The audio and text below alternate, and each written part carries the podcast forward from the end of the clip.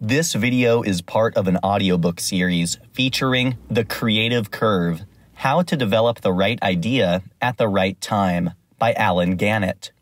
For more audiobooks, please visit my YouTube channel or my website for downloads. Chapter 5 What is a Genius? Charles Darwin was panicked.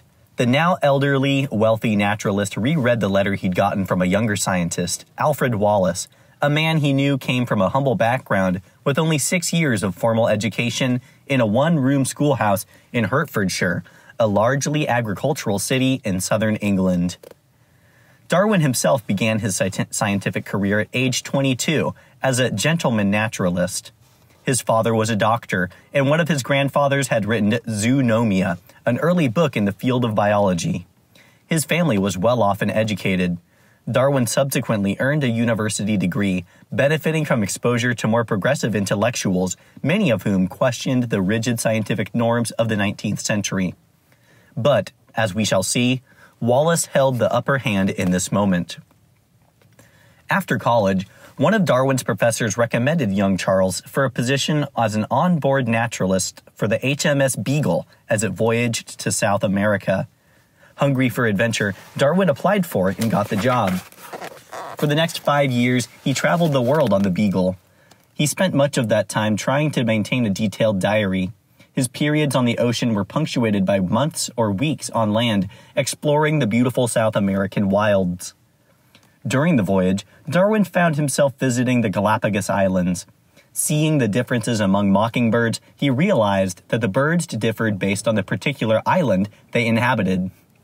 Legend has it that Darwin had an epiphany in thinking about the birds, and the theory of natural selection came to him in a light bulb moment. At least, that was the story I was taught in my eighth grade science class, along with many generations of middle school students. In truth, however, Darwin simply noticed that there were mockingbirds with different features. His response was mere surprise. There was no light bulb moment as to why the differences existed. No dramatic revelations occurred. His development of the natural selection concept wouldn't take place for several more years. Returning to England, Darwin labored to turn his ship diary into a book, The Voyage of the Beagle. It was published in 1839 and made Darwin a celebrity scientist, a 19th century Neil deGrasse Tyson. The book sparked a frenzy of interest around the specimens Darwin collected. He regaled audiences with the stories of his adventures, and his celebrity continued to increase. It wasn't until 1842 that Darwin began to put together his theory of natural selection. He had been reflecting on his speci- specimens for years and had finally come to his revolutionary conclusion. There was only one problem. At that point, Darwin was, all, was a highly regarded member of the scientific establishment. He was a member of both the Athenaeum Club, a coveted private association, and the Royal Society, the elite scientific association of his era. Despite his own rebellious nature, he nonetheless enjoyed the fame and fortune that accompanied his scientific standing. And he knew that if he publicized the latest theory, he would be labeled a heretic, or at worst, ostracized from society. At the time, science was subservient to God. Evolution would mean that God hadn't made Earth's creatures in a sudden flash. Darwin kept quiet about his theory, though over the years he discreetly told a few friends about it. In the 1850s, his friends encouraged Darwin to publicize his theory. In response, Darwin started to write his book. In poor health and in self imposed exile at his country house, Darwin spent his time and sparse energy writing. On June 18th of 1958, the nine-page letter from Alfred Wallace showed up in the mail. Wallace's first career was as a surveyor, where he learned how to note and record details. Finding himself unemployed in 1848, he made the decision to travel to Brazil as an unpaid naturalist. Upon his return, Wallace published his findings and gained a small following in scientific circles. The minor fame followed Wallace to obtain funding for a longer, bigger expedition eight years traveling through the islands of the Philippines and Indonesia. On this trip, he concluded that the population explosions of certain species could eventually lead to overcrowding and survival of the fittest, the foundation of natural selection. The concept excited him too, but he knew he needed feedback from other scientists. Wallace knew Darwin professionally. Over the years, they had corresponded, and Wallace had gone so far as to send Darwin a few of his specimens. He decided to put his ideas on the origin of species to Darwin in a letter. As Darwin was far better known, Wallace felt that Darwin might offer valuable perspective. When the letter showed up in Darwin's mailbox, the older scientist had already written 250,000 words of his book on natural selection. The book still wasn't complete. He wanted it to be so evidence rich that no one could deny its argument. But when Darwin opened Wallace's letter, he knew immediately that his great discovery was in peril. Concerned about his reputation, but not wanting to violate the gentlemanly norms of the Victorian era, he sent his work in Wallace's letter to his prominent scientist friends, asking what he should do. They came up with a compromise. They should they would present a paper on natural selection that combined both Darwin's and Wallace's ideas at the Linnean Society, a prominent scientific association. There was one problem. Wallace never agreed to this compromise. He was somewhere out in the Pacific Ocean and couldn't be reached.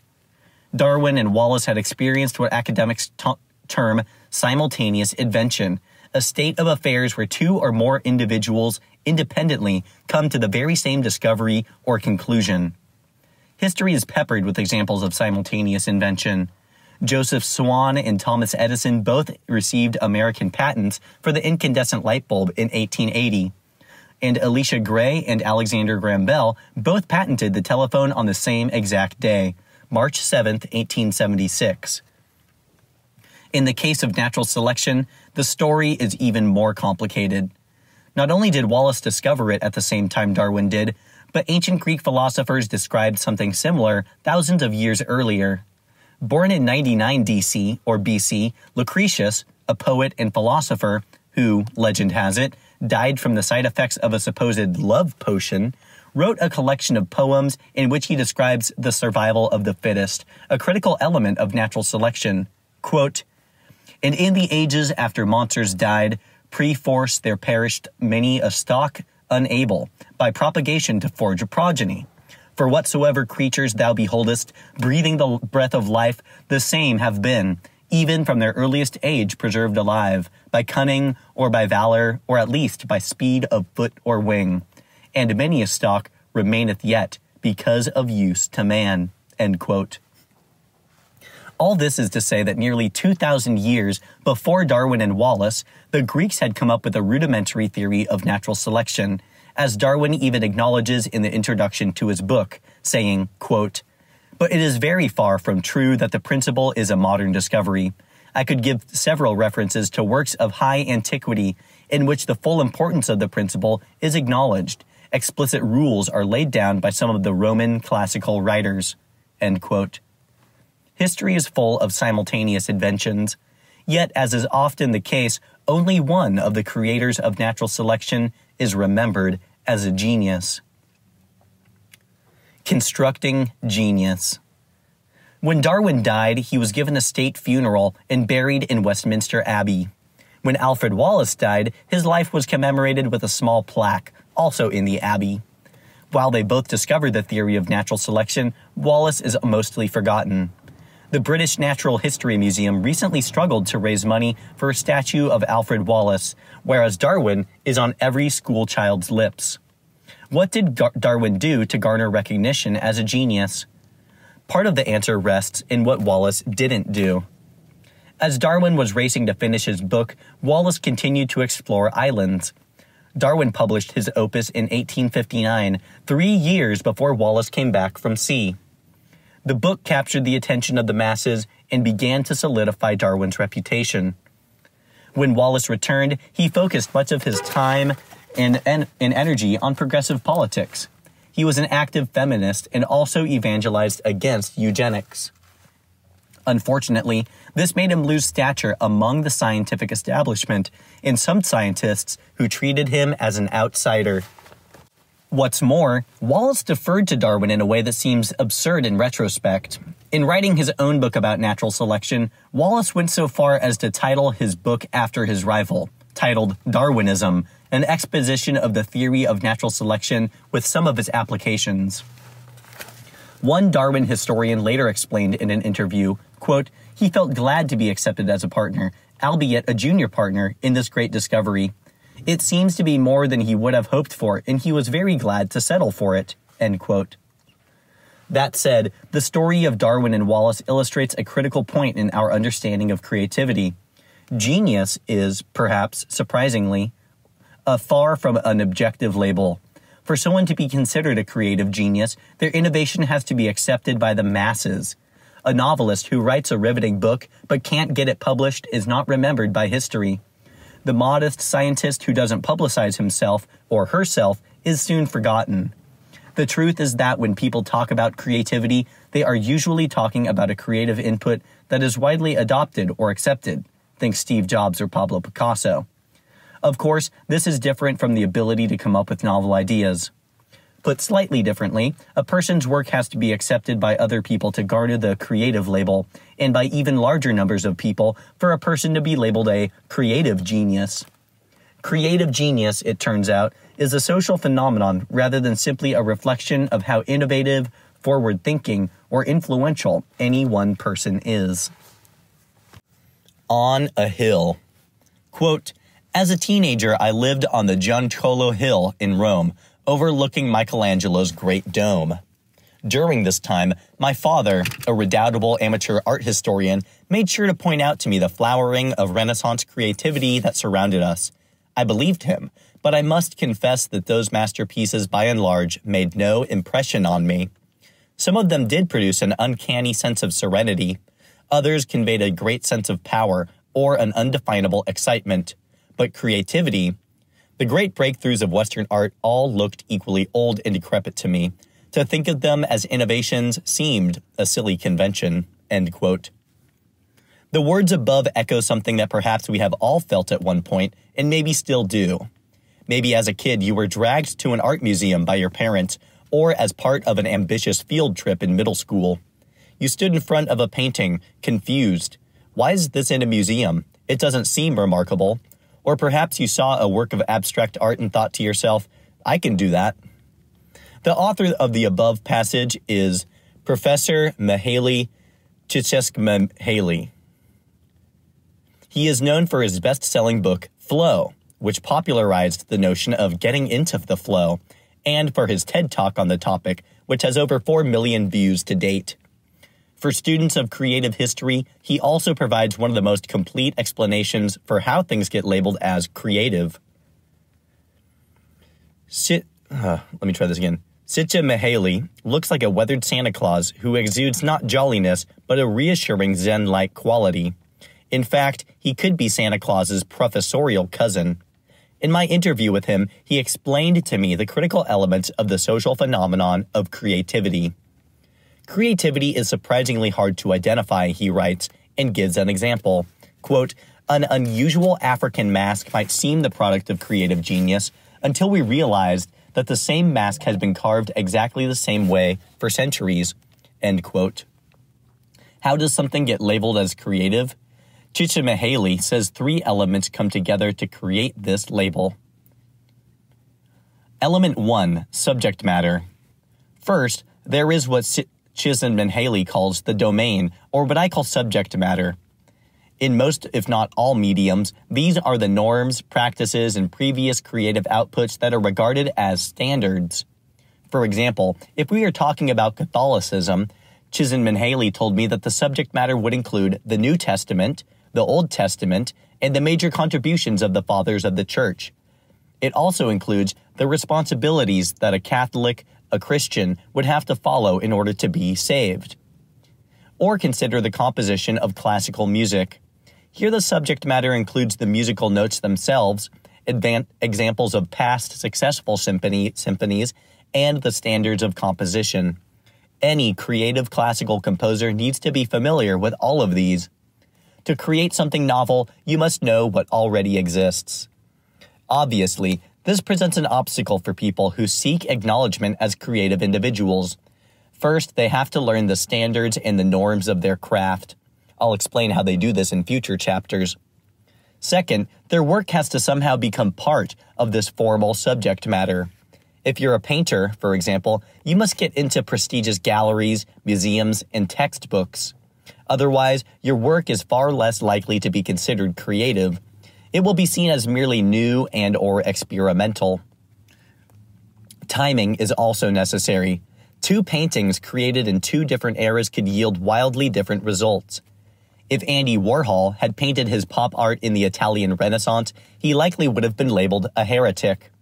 If Leonardo da Vinci had painted a classical work during the time of pop art, he would have been seen as creating dated, yet technically precise art. Interesting, but hardly creative or revolutionary. The artistic ground, that artistic ground has already been broken hundreds of years earlier. Timing is essential to getting your work and you labeled creative. In the following chapters, I will explain how you can learn to leverage the timing of trends to your advantage. A thorough understanding of the subject matter allows anyone to understand the familiar baseline of their medium. But how do you get your work to become part of the subject matter? Element number two gatekeepers. Csikszentmihalyi calls those who decide what constitutes the subject matter a type of creativity in the field. I use the term gatekeepers. These gatekeepers are responsible for deciding what is creative and has value and what doesn't. In art, the gatekeepers include gallery owners, art critics, and museum curators. In pop music, they are the managers, producers, and record label executives. For restaurants, it is the reviewer, other chefs, and nowadays, thanks to applications like Yelp, consumers. If you are a painter who never commands the attention of a gatekeeper, unfortunately, you are just another aspiring wannabe, not a creative genius. For better or for worse, the gatekeepers decide what has value and what will be labeled creative. For this reason, gatekeepers are a notorious challenge for creative people. Csikszentmihalyi explained to me that often an industry gatekeeper doesn't want to creatively christen anyone new. In the world of startups, for example, venture capitalists may decide that there are too many Uber or Lyft clones already and decline to fund a new ride sharing service. Even if a fledgling company has the potential to become a strong competitor of Uber, it may not be possible to raise the necessary capital to compete. If you cannot attract the attention of the gatekeepers, you might very well be original and technically skilled, but the truth of the matter is that you will not be considered creative. As Csikszentmihalyi points out, in ancient times, a painter's standing was subject to the whims of kings and popes. Today, the group that comprises gatekeepers can be much larger, as the internet has created a more democratic, less stringent set of gatekeepers. For example, consider the world of romance novels. Kristen Ashley is one of the queens of self publishing. She has published 57 books to date, selling over 2.5 million copies. She is one of the most prolific romance novelists in the world and is the poster child for how ebooks have transformed the genre. The romance novel has traditionally had its own set of gatekeepers, traditional book publishers, that prevented certain books from ever seeing the light of day. Inevitably, this slowed the pace of new voices and subjects. However, in 2007, Amazon launched Kindle Direct Publishing. This program made it easier for authors to self publish, and what's more, Amazon would give them a 70% royalty on every copy sold. Almost overnight, the entire romance genre changed. Now, any author can get virtual distribution. By 2013, 61% of romance book sales were from ebooks. The market had turned digital. This meant that authors like Kristen Ashley, many of whom had been snubbed by the traditional gatekeepers of publishing, could finally get their voices heard. Very suddenly, new subgenres in the romance category began bubbling up. For example, queer, lesbian, and trans romance. As Kristen Ashley explained to me, quote, with the independent publishing rage right now, these people are also telling their own stories. There is a lot of empowerment of women going on with these books, end quote. While the internet has changed the form of gatekeepers, there is an essential ingredient for fostering creativity prosperity. Consumers cannot spend time attending art galleries or buying books or records if they do not have discretionary time and income. Universities and research teams need to win grants to conduct new research. Musicians need audiences that are willing to pay for music and concerts. A country's material wealth and the economic confidence of its natives is an unspoken enabler of creativity. So, creativity blossoms whenever the economy grows. The Italian Renaissance was as much a golden age of the Italian economy as it was a golden era of art, as well heeled families, such as the Medici, rose to power. It wasn't just royalty and the church that could afford to commission new art. Now, traders and merchants found themselves with more money to spend. Element number three the individual. The third essential element of creativity is the individual. While most of the literature on creativity focuses on the individual, no one exists in a vacuum. No matter what they do, creators first need to live in a place where the economy supports their efforts. Next, they need to know how to create projects that fit the zeitgeist. It perhaps goes without saying that they also need to, need to create something that is technically proficient. Finally, they must successfully reach and persuade the gatekeepers of their profession to christen them as creative. According to Csikszentmihalyi, not only do individuals need to be technically talented, but they also require a set of practical attributes that allow them to engage with the media, consumers, and gatekeepers. Part of being a successful artist is being a persuasive salesperson for your own brand. You must be able to generate and capture attention. This goes against the notion of the, reluct- of the reclusive and angry artist. Csikszentmihalyi conducted a famous study where he tested and interviewed art students, then tracked their careers over the next few years. What he found was that in school, the students who were the most highly regarded were also the ones who matched the accepted stereotype of the irreverent neurotic genius. But in the real world of art, these students, unable to sell themselves or their wares, floundered. Csikszentmihalyi notes, quote, the young artists who left their mark on the world of art tended to be those who, in addition to originality, also had the ability to communicate their vision to the public, often resorting to public relations tactics that would have been abhorrent in the pure atmosphere of the art school. End quote. Personal resources can also play a large unseen role in one's success. If you have access to private education, you will have a far greater chance of getting into a great university with access to future gatekeepers. If your family has money to pay for violin lessons, there is a much higher likelihood that you could become a world class violin player. Early lessons could, give, could give you years to develop an interest and skill, as well as an advantage over other students, which would only compound over time. The individual also has to be accepted within the system. If you are an outsider or are marginalized in some way, it is traditionally more difficult to gain access to gatekeepers. Csikszentmihalyi found that during their school years, women and men had the same degree of creative potential. But 20 years later, when he followed up on his original study, not one of the women had become well known, whereas numerous male study subjects had gained both stature and celebrity.